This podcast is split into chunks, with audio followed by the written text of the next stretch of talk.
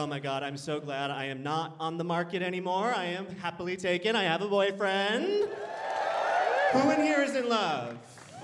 Yeah. Do you hear how happy we sound? it's amazing. Yeah, I love my boyfriend so much. He's my soulmate. Um, but I will say there is uh, just one little issue with him, and that is that he is white. Ooh. but don't worry, he is one of the ones who's like, I'm sorry, you know? Uh, he feels worse about it than I do. Um, he is white, but um, on any given night, he does have a little bit of Asian DNA in him. Hey! Yes! Yes! Yes!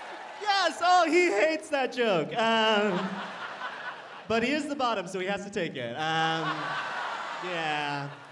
But now we're in love with each other and it's wonderful. But I don't feel like I've gotten any less crazy. Um, like I still say all kinds of crazy shit to him. Like the other morning, I woke up in bed and I rolled over and I was like, "Hey, babe, I'm either gonna marry you or murder you." and he was like,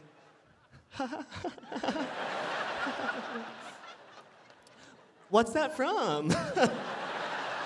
And I was like, my brain, you know. Um, that's it. But I think he likes the crazy. I do. I think he enjoys the crazy a little bit because he does crazy things. Like he's a Burning Man guy. Any burners in the audience? Good. We can talk shit. Okay. Um, no, no, no. I'm excited to go to Burning Man with him, but he did take me to a Burning Man retreat to sort of prepare me for Burning Man.